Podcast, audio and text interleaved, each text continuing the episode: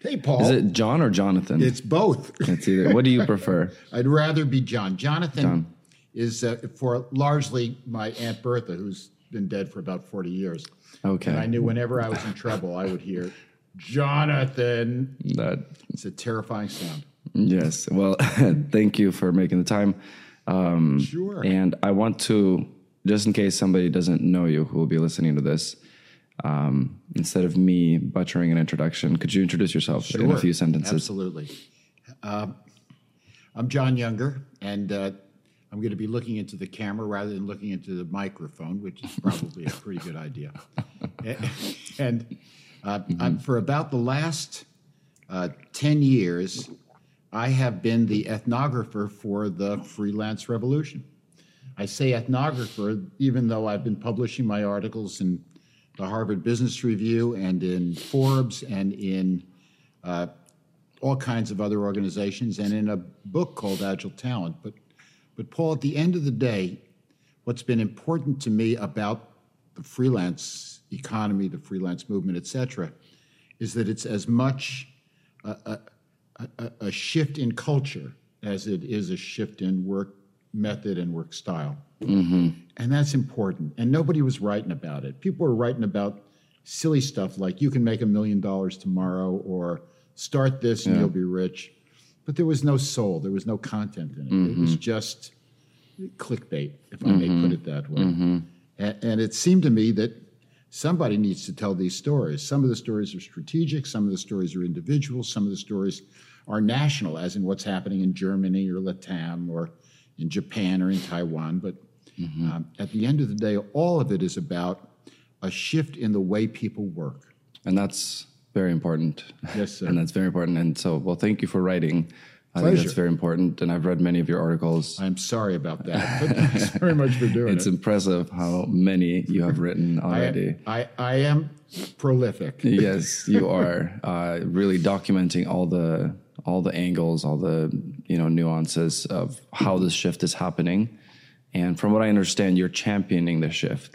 You're a proponent of it. I am. I Why? am. You know, there there are several levels of the answer, but let me start with a with a, one that sort of hits me in between the eyes, and it comes from Tim Sanders. Tim Sanders is the customer advocate, I guess you'd call it, for Upwork, and uh, and he, he simply says, "Why would you want to work for one company when you could work for three? It's a very simple mm-hmm. message, and it's a message with all sorts of resonance. So, first is you're, you're probably doing better if you're building your business, building your reputation. Second is you're probably safer financially if you're spreading it, more diversifying your income. Mm-hmm. You're probably having more impact if you're able to do this stuff over three organizations. And the implication of it, the implicit implication of it, is that you have some flexibility and freedom around when you do those things because you can't work all at the same time. And then there's one more implication, which I think is the best. And it's that it's about time, and forgive me for sounding um, a little stronger than I should possibly sound. I think it's time to give up the sort of the neo-colonial concepts that have fueled um, the in, industrial revolution point 3.0. And if you think about it, one of the most glaring examples of that is this nonsense called bossism.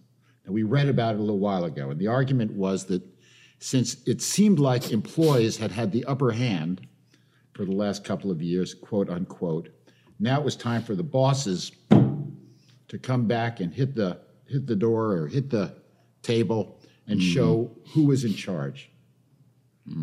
What a juvenile point of view. What a ridiculous assertion. Mm-hmm. Hey, why, why would mm. you want to create that sort of a ridiculous dichotomy? I- Instead of saying, we're going through a tough time, and in this tough time that we're going through, we've got to be extra kind to individuals, mm-hmm. extra thoughtful about the impacts of our decisions on as, as business owners or managers on what it means for the people that work for us. So, what if we go back to pre-industrial revolutions? Sure. Um, what was the workforce like? Could we even did the category of freelancing exist, Sure, it did. Of course, it did. right? so I mean, freelancers, right? That's that's where it comes from, right? So Yeah. these were individuals who were uh, soldiers for hire many years ago, and that's where that came from. Right. The, the immediate reference is Ivanhoe, but there's an older story than that. The guys that built the pyramids, the guys that built um, the Acropolis, that built the part of the Pantheon in Rome. They were independent engineers, architects and engineers were sort of merged there, and independent workmen. So yeah, we have a long, long, long tradition. The, the world before Industrial Revolution 3.0, and I, I want to speak to that, I'll explain a little bit, uh, was the crafts era, right? It was when a, a, a person could create an atelier if you were an artist or, or a workshop if you were a goldsmith or if you were a, a, a, leather worker mm-hmm. or, or you were a scrivener, right? You knew how to write and read, which is a big mm-hmm. deal, and you could make money just doing that. And that mm-hmm. led to law, and that led to finance, and that led to banking and a whole bunch of other things. So yeah, I mean the the period before was the period of the craftsman, and the period of the crafts workshop. And and what I like about that notion and it's the difference between that and industrial revolution is in the crafts notion the customer and the craftsperson were peers. It was an exchange money for goods. Mm-hmm. The problem with the industrial revolution is that we started to believe that we owned these people that managers actually had complete ownership of these people. Think about the way in which we most recently defined a concept like engagement. We've defined it as the willingness of an employee to provide discretionary labor above and beyond what they're paid on behalf of the organization. That's a positive. That's a ripoff. Think about that for a second. Mm. You're actually being rewarded for the organization for giving away your free labor. That is that is not a good way to be thinking about mm-hmm. engagement. Mm-hmm. Engagement is about heart. It's not mm-hmm. about a, a, a problematic exchange. That shouldn't be the case. Hmm. I think an awful lot of people in the last 20 years started to see that more and more and started to see the potential for mm-hmm. a third way. What I mean by a third way is, is, not, is not necessarily being completely independent as a freelancer and certainly not being completely employed, only employed. The third way started to be what we called moonlighting or side gigs. 40% of the American people in the US have a moonlight or a side gig now. Some of them do it because they're hmm. in love with the work. Hmm. Some of them do it because they're passionate about a craft which is different than the work. Mm-hmm. Some of them do it because they need the money, and some of them mm-hmm. do it because they'd like to save for something else, whatever those reasons. Hmm. That's in turn, over the last 20 years, given more and more people the confidence, because they had mm-hmm. the experience, to go full time as a freelancer. they would start with a side gig. Exactly. Yes. Yes. Exactly. And the consequence uh, mm-hmm. of that now is that almost 70 million people in the United States are not only workers or craftspeople or employees, mm-hmm. they're also employers or solopreneurs. Mm-hmm. 70 million people in the US out of a workforce of 110 million, more or less, have a job or a freelance or a, a job and a side gig. And, and what that means, hmm. practically speaking, is that this is a whole new generation of employee. This is an mm-hmm. employee that mm-hmm. has the, the confidence hmm.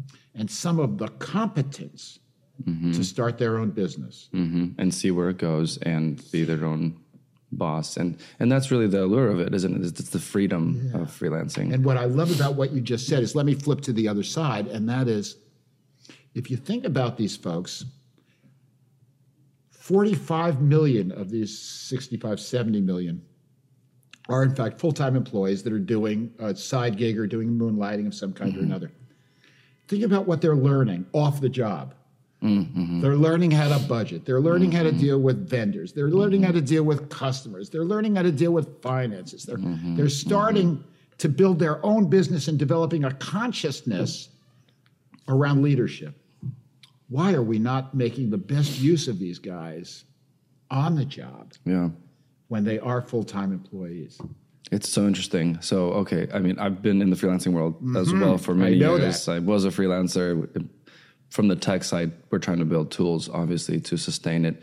The infrastructure is not quite there Mm-hmm. at all to sustain this, but it's very interesting to think about it. So, if I can go to terminology a little Sure. bit, because there's a lot of words um, that I struggle to like understand where they start and end. So, if we try to define a freelancer, um, like okay for example somebody who who is um, an independent plumber or does hvac installations we don't typically think of them as a freelancer Right.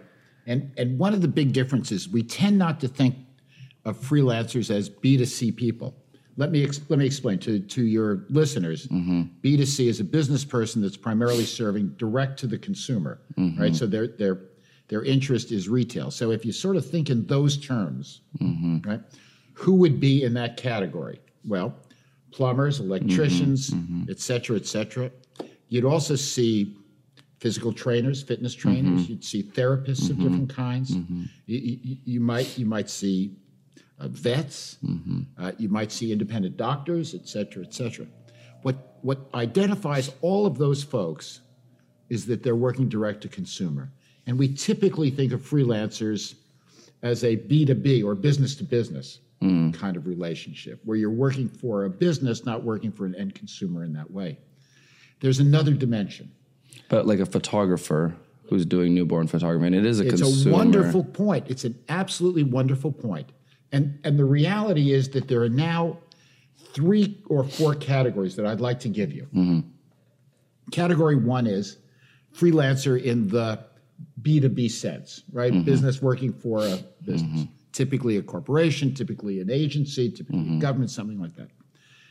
Second person is, uh, and this is a this is not a very good term, but it's the best we've got, and that is a gigster.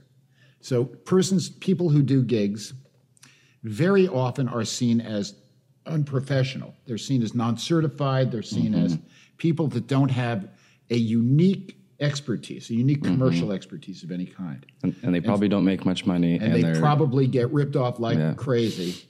And these are people that are that may be uh, TaskRabbit people. Mm-hmm. These are people that may be delivery people. These may be people who are, who are driving Ubers or, or Lyfts.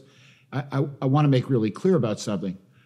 They may be a hell of a lot smarter than me, but they've made a decision that they're going to work in a non-professional climate to to earn their money by aggregating a number of activities. So typically, when you talk to the person from Lyft, they're also working mm-hmm. for a Juno. They're also working for Uber. They may also be doing TaskRabbit on the side. They may also be delivering. They may mm-hmm. also be part of Amazon's mm-hmm. extended network. So these are guys that are sort of knitting together an income. Yeah, Guys and ladies that are that are knitting together an income. So three bad categorical terms: freelancer, B two B, independent business owner. Think fitness instructor. Think mm-hmm. plumber. Think electrician. B two C, independent business owner, mm-hmm. A- and then the third is gigster. And you're mm. absolutely right; they all suck. they absolutely all suck. A- a- a- And and it, the problem is that the categories are are bad. Mm-hmm. You know, I when when we talk about an independent professional, how dare I suggest that an electrician might not be? Mm-hmm. How dare I suggest that? But yet, within the lexicon of these times, within the language and, and categories of these times, it's it's it's the easiest. Mm-hmm. We talk more and more about independent talent. That just becomes a big tent that brings everybody together and doesn't help Yeah. any more than the other e- excessive categorization. Mm-hmm. So we suck. We need to get better. Uh, it's probably not going to be in my lifetime. I'm 71, but I'm but I'm hoping that somebody comes to it soon. Yeah. Well, so the other thing that uh, is associated with freelancing, I think, oftentimes is a certain, I don't know, poverty, if you will, where, you know, you don't come to your Thanksgiving dinner and, and, you know, Aunt Mary's asking, so what do you do? And you say, well, I freelance and, and they're so proud of you. You know, it doesn't feel like, you know, I'm, I'm a doctor kind of a response. and there's maybe not the same kind of dignity because maybe historically there hasn't been the same kind of income and i think especially in the more creative fields because constantly finding new clients becomes Yep. such a taxing and exhausting activity Yes. and i read a study recently uh, where i think they identified that as the number one challenge There are three issues. I'll, I'll give you three, but I think you've raised a, a wonderful one. Um, and then I'd love to talk a little bit about because you're raising some very important points about creatives that really needs to be said. I- There, the, the, the data from a recent study said there are three reasons why people w- would ordinarily would would like to move to freelancing, whatever that category is right now, um, but for three issues. First issue was uh, fear of income volatility. You know, one day I'm, I'm, I'm flush, another day I'm without. Uh, second is uh, versus employment, the loss of attractive benefits. Nobody pays for my training when I'm a freelancer or creative. Nobody, nobody pays for, excuse me, uh, my vacation time. And the third, which may which may have the stress component, the exhaustion component built in, but they defined it as loneliness, the the fear that you're just cut off from the mm-hmm. social world that you enjoyed, whether enjoyed you enjoyed it or not, mm-hmm. the social the world that you enjoyed as as an employee. Those are real things. Biggest problem right now with creatives, if I may say it, in my opinion, you know more about this than I do. I mean, you have a huge insight into that world. I, I think the problem is we we don't really know how to monetize so much of that stuff. That what happens is fame is a proxy for mm-hmm. value, and that's nuts. Mm-hmm. I- it- it's it's a very tough time for people that are doing some really really wonderful things mm-hmm. to, to know how to charge, to know how much to charge, yeah to know who to charge, yeah and to get it. yeah and yeah, all of those are yeah. problematic. Yeah, well, and the skill set required to operate a sustainable business Mm-hmm. Is so different than the skill set of creativity. Absolutely. And I think those who are more inclined in the creative kind of capabilities, it just so happens that they're less inclined You know- you with know, the business I- sensibilities. No, no, no. What's funny about that is there's actually data that supports that. So let me give you the, I, I think I remember some of this. We did a global study, and again, this is freelancers mm-hmm. writ large, mm-hmm. but there were 2,000 freelancers from 30 countries. And, and we gave them a list of, I don't know, 20 or 30 attributes and said, please rank these according to how, uh, how you see yourself in relation to others. Do you see your, do yourself as better than others or more of this or less well or less of this? Here are the things that they rated uh, least well. Networking, asking for the business, uh, being persuasive, uh, reading the, the, the, the body language, excuse me, mm-hmm. reading the body language of their mm-hmm. clients to know whether they mm-hmm. were on the right track or needed a shift. All of the things, all the social and in the personal skills that they need to, to have a good business head, a good relationship head, are things that they choose not to be good at. What were the things that they were good at? They, they, love their work. Mm-hmm. They are passionistas about it. Mm-hmm. They, they are studying it. They are living it. They are working mm-hmm. their, their fingers to make sure that it's real. They're spending much more time in training and continuous improvement than other folks by the data. But, but they don't like asking for the business. They don't like hanging with the suits. Yeah, yeah, and that creates a real challenge. So maybe maybe we need another kind of organization where it's you know maybe there is an employer, but it's not functioning like a boss. Well, let me ask the question. So I, I'm, I, I'm on the advisory board, for example, of Contra. Mm-hmm. So Contra, Contra.com mm-hmm. works really hard. Ben Huffman is an individual. It it cares very, very deeply about the creative community. There's all mm-hmm. kinds of things to mm-hmm. sort of build the skills of the of the community. I mean, he's he's got a they they built a a JV, for example. They built a joint venture with is it Canva, mm-hmm. so that these folks have access to wonderful visuals around a website that they can put together in just a few minutes, and then from there they can they can go after clients. Is i i i can the website serve? Can the marketplace for creatives is, does that work? I don't know. Yeah. That's a good question um, because there's there's many job markets, right? Um, uh, but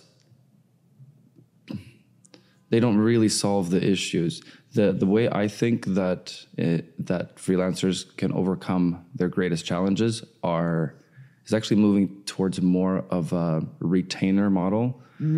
Um, and I've seen that done successfully. And those who are able to transition their total, like complete mode of operation, they kind of productize themselves into, you know, they go to a business and, and at any point try to position away from one job to here's a package of services that I will give you on a monthly basis. And what that does for the employer that's really nice is now, you know, they can let this freelancer go. They don't have to sign long True. contracts. They don't have to pay their medical, you know, bills or anything. It's it's such a uh, lightweight obligation, um, and they're able to get access to pretty unique talent that they normally wouldn't have. So what I'm actually really interested in is a marketplace for retainer model, uh, packaged, productized freelancers. Um, and then and then as a freelancer, then you only need you know three, four, maybe five companies that you're working for that are committed to you on a retainer model, and then you're no longer you have predictable income. You don't have to hunt for new clients every month. Uh, it solves so many issues, and for the employer, they you know they're not coughing up too much money, mm-hmm. and they get maybe they're not utilizing them every month, mm-hmm. and and maybe it's like you know for freelancer that does photography, they're going to say, okay, we're going to create all your brand assets for your social media. I'm going to come into your office. I'm going to shoot you know pictures of culture, of products that you're creating, and maybe maybe then there's another package where you know posting it on social media is included or something, you know things like that. I like that. I, I've, I've heard a number of people tell me about a package of PR and, and advertising services for young platforms. So, for example, uh, Jess Morris uh, does a nice job of putting together a package of, of services for young platforms, and uh, and some other folks as, as well. Um, you know, as you were talking, I was I was thinking about the question: Why would I enter into a retainer agreement with somebody? Mm-hmm. And tell me if I got this right. So, I definitely want to if I thought that they were hard to pin down, and I wanted to know that I'd have a certain amount of time with them because I thought they were great. Mm-hmm.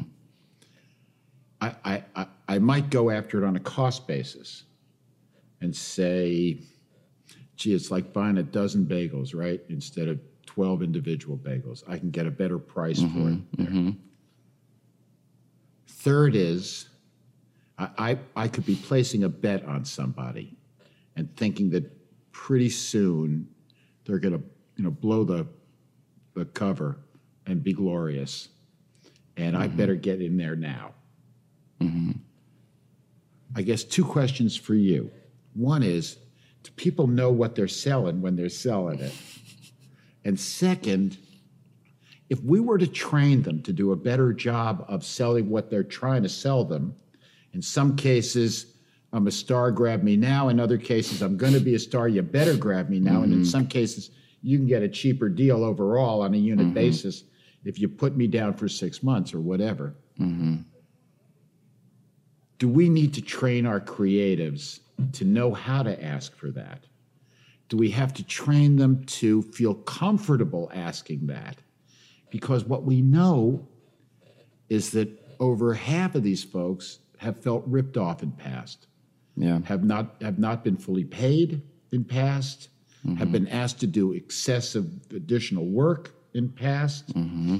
have been ne- renegotiated after the job mm-hmm. was done in past. And taken advantage of quite a bit. Yeah, how much of this is is is an educational issue? Because I I hmm. think guys like Contra are trying to solve that. What I'd love to know, and you're mm-hmm. in this world all the time.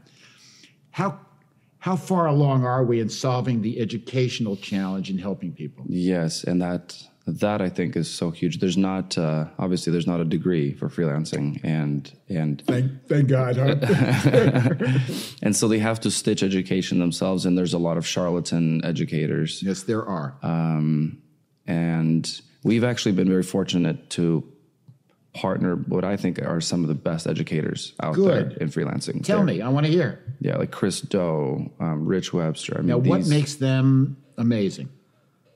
Um,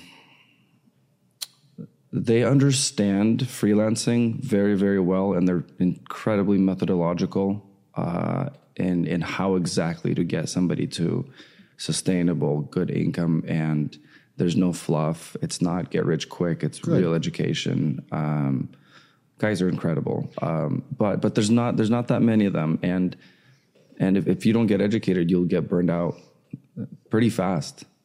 I, I met somebody in the UK a, a couple, three years ago. I used to be a, a- a- an investor in a company called Jolt. Jolt provided uh, educational experiences for people in, in, uh, in a wide variety of sort of technical and new economy areas. A- And th- this woman's name was Frankie. Frankie was an independent. Frankie was paying a fair amount of money each month to get access to this stuff in order to stay up to date. You know, you need money to spend money, you need money to make money. And one of the questions is have we figured out the financing of this in a way that helps people? So, for example, I, am a lucky guy. My marketing strategy has historically been um, I write a lot, I talk a lot, and I and I hope somebody calls. Right? I mean, that's sort of it. And, and and and it's worked for about 50 years. So, you know, but I wouldn't bet on another 50. I I guess one of my questions is for the gentlemen or the ladies that you mentioned a minute ago that really teach people in a very pure way, in a very disciplined way, in a very structured way.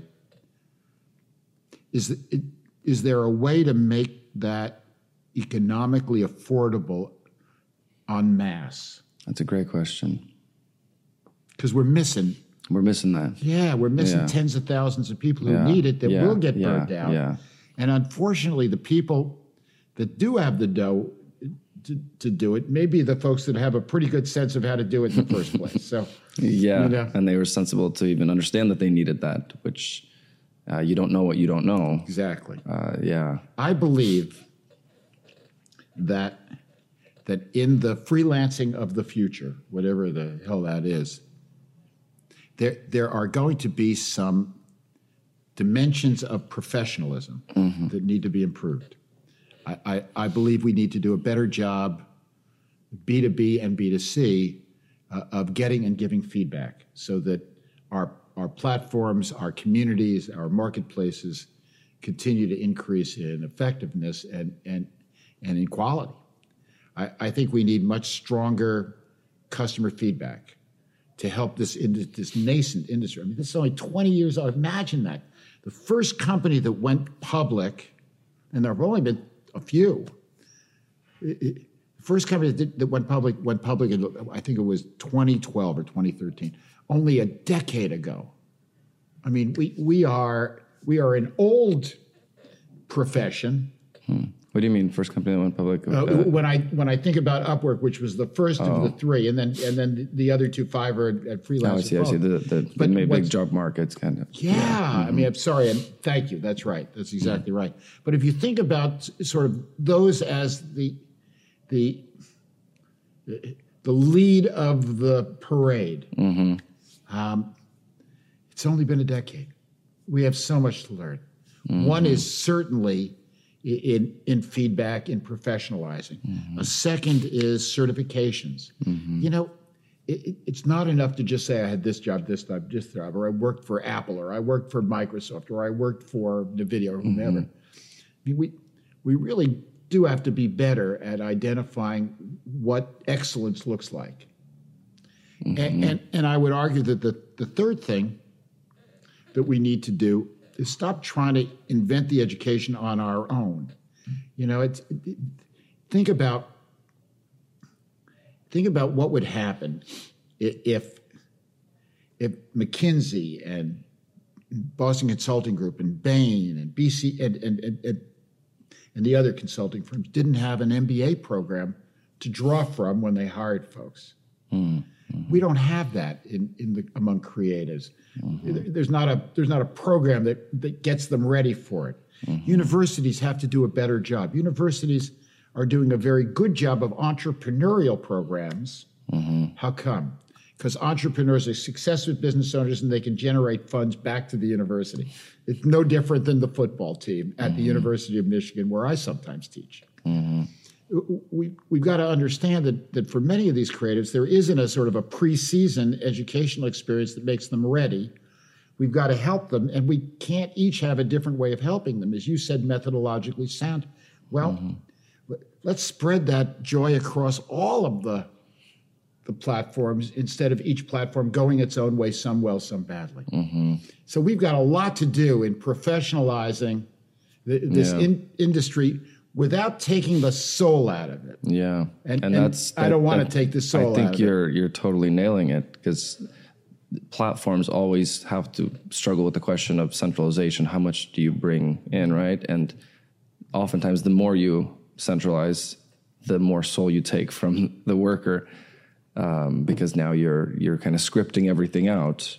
Um, I, I want freelancing to fly its freaky flag for the next couple of hundred years, man.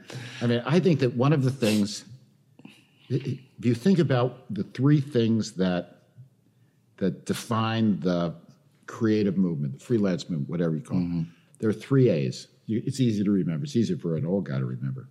One is autonomy, hmm. freedom to, to choice, the the the true the, the the choice, the flexibility.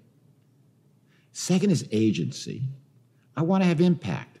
I, mm-hmm. I, I don't want to work for 30 years and not feel I have anything to show for it. I was just putting in my time.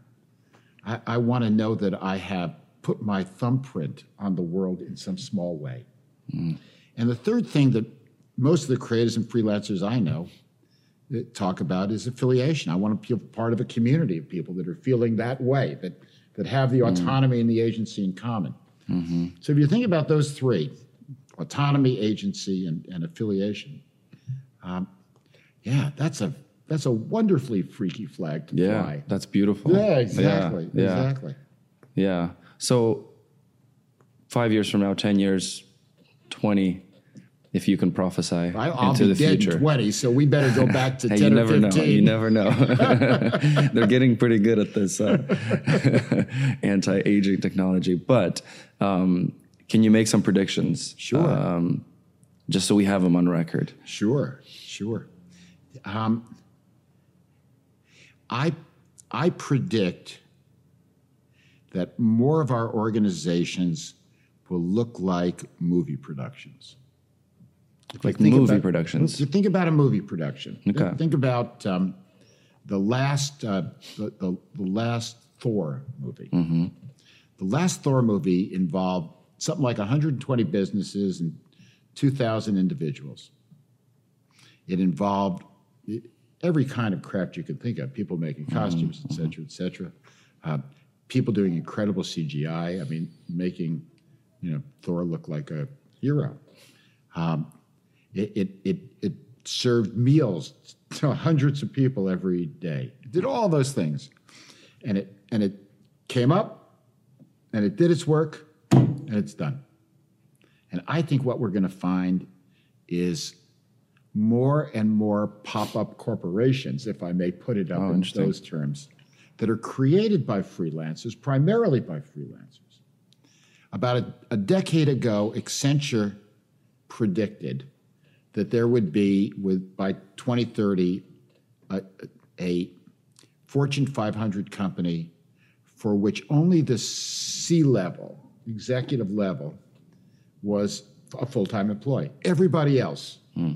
was was a contractor, advisor, or, or or freelancer, or gigster, or driver, or hmm. cook, or something. I, I I think that they're going to be ahead of schedule. I I I believe that the combination of technology a- and and humankind have have combined in a really wonderful way. That that this isn't a prediction; it's a reality. My my economic opportunity is no longer tethered to my location. Mm-hmm. I may have to work mm-hmm. like a son of a bitch to buy a, a, a computer if I'm a poor black individual in South African Johannesburg right now, but I can do it. And once I dial on, I can hook into networks and I can understand the skills that will make me employable not only in my home country, but anywhere in the world through the magic of technology. Hmm, mm-hmm. Think about think about the impact of of loosening that constraint, that restraint. Sorry. Mm-hmm. Wow. Mm-hmm. My my great my grandfather at the age of 13 left somewhere somewhere in Romania or Poland or around the border of one of those. He was an orphan. He left with his older brother. They booked steerage on a boat, the lowest class you possibly could. Lived with a relative, a third cousin in an area around here, but it looked a lot different. And and he became, excuse me, a window washer. And and his son became a, a, a, an accountant. And and his son became me. And they had to travel the world to do that. There's an awful lot of people that don't need to travel the world anymore. Mm-hmm. So that's the good stuff, right? The mm-hmm. creation of mm-hmm. opportunity that's, Yeah. that's, that's not an accident of where you happen to be born. Mm-hmm. I, I think that is a, a good thing. Now, Yeah. I think there's a lot of shit too. but at the end of the day, I, I, I believe that, that providing more people around the world with the opportunity to do what they can do is something extraordinary. And that's why I'm the ethnographer of this stuff.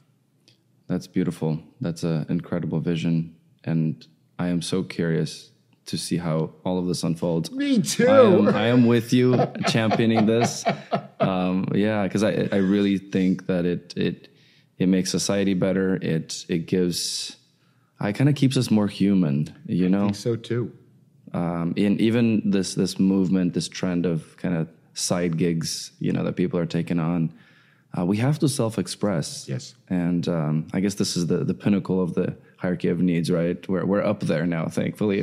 we made it. we, it, it, it, it beats a roof. Yeah. head. That's right. That's right. but self-expression is um, it can be a burden you know when you when you can't self-express uh, then you I, I think one especially artists uh, end up suffering mentally uh, and it's and it's a real agonizing plight when you either don't know how or or you don't have the foundation or framework or you know and you feel stuck and working somewhere where Yeah, sure. you're like this isn't me it's not utilizing at all what i'm capable of doing As people go through this stuff, if, if you have the, give you two, two bits. One is I have a wonderful quote about the artist piece. It's a writer, not a, not not an artist, but um, Ernest Hemingway said, "It's easy to be a writer. You just sit in front of your typewriter and bleed." For any sort of creative, that's the case. You know, whether their creativity is photography or videography or, or or painting or drawing or CGI or whatever it is. I mean, creatives are just so hard on themselves. I, mean, I, I, I think that's absolutely, absolutely true. It turns out that as people decide whether or not they're going to be independent, they go through a kind of four stages. They actually do this. Hmm. Our data is pretty clear around this. So the first stage is miserable. the first year you freelance, you hate it. I mean, the data is very clear. It's much more negative than, than in subsequent years. Well, with some Uh, some correction, I'll explain in a second.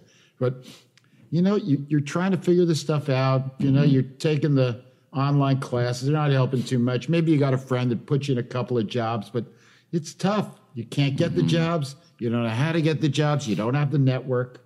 You go to your former employer and they say, but you left. I mean, it's all of those things. Mm-hmm. A lot of people decide it ain't worth it and they go back to employment of some sort or another. I can't tell you how many, I don't know the number. But what I know is that if you look at the data, people in the second and third years of freelancing are much more happy, are much happier than the people in the first. They mm-hmm. figured it out. Mm-hmm. They figured it out because they've they've stayed there long enough to figure mm-hmm. it out, as opposed to saying I've had it. But they seem very pleased. So you go through that first stage, which is, can I do this? To yes, I can. Stage two is yes, I can do it. There's a third stage, which is yeah, I can do it, but do I want to? and it turns out that satisfaction drops again. So year one, low satisfaction. Years two and three for those who remain in freelancing, high satisfaction. I mean, big point jumps. Phase stage three, three and four and five years. Four and five years. So one, two, three, four, and five, you drop again. Because the question that you're asking isn't whether you can do it. The question you're asking is, is this all there is? Right? Is this my life from from now on? And, and when there's a little disillusionment. well, and in. some people leave again, and some people mm-hmm. say this wasn't what I thought, or it wasn't as much as I thought, or I'm sacrificing more than I mm-hmm. wish I could, or it's killing my marriage, or mm-hmm. it's killing the mm-hmm. relationship I was hoping to be married to. I mean, you know, any of those things. You know what else I think happens in the stage? What? I think freelancers exhaust their personal network. Yes, And so now finding clients becomes a real burden. that's a great point. That is a wonderful point. Mm-hmm. For people that stick with, satisfaction goes up again. Because the fourth stage is not only yes, I can, but I want to. And so you've got low, high, low, high, following the mentality of I can't do it. Yes, I can do it. But do I want to do it? Yes, I do want to do it. Mm-hmm. I have no idea how many people drop off. So this is mm-hmm. survey mm-hmm. data, and, and I, I don't have the data. uh, I don't I don't don't have the the numbers Yeah. around what actually happens. My bet, you know, I think a lot of people drop out, go back to work, and then do a side gig. Mm-hmm. So a lot of people drop out, come back. Wow. Do you think the, the the levels of happiness that you described in those stages are associated with, or how closely is it tied to their ability of finding new clients? Yes. Uh, I, find, I think it's two things. You know what it is? I think, and I'm making this up. Okay, so let me. So, so the the obligatory disacknowledgement is, I'm a I'm a former and occasional college professor. We teach 120 percent of what we know. so I'm extrapolating in all sorts of but ways. you have an intuition now. I do have an intuition, but it ain't the same as the facts. As long as we're clear. enough, Yeah. I, I, I think that that it's a combination of the network and the uniqueness of what I do. I think the biggest challenge facing lots and lots and lots of independent professionals is is having a little bit of a unique brand. Mm-hmm. I think that is a very important thing, and I think that the the mm-hmm. people that don't have a unique brand mm-hmm. have a have a tougher time maintaining their network, find it easier to exhaust their network because they're not really bringing in new stuff. Yeah. You know, so I, I, I would say I, I think that is the case. I think you are right. I think they exhaust their network and they have not tended their garden mm-hmm. sufficiently mm-hmm. to to bring new. Yeah.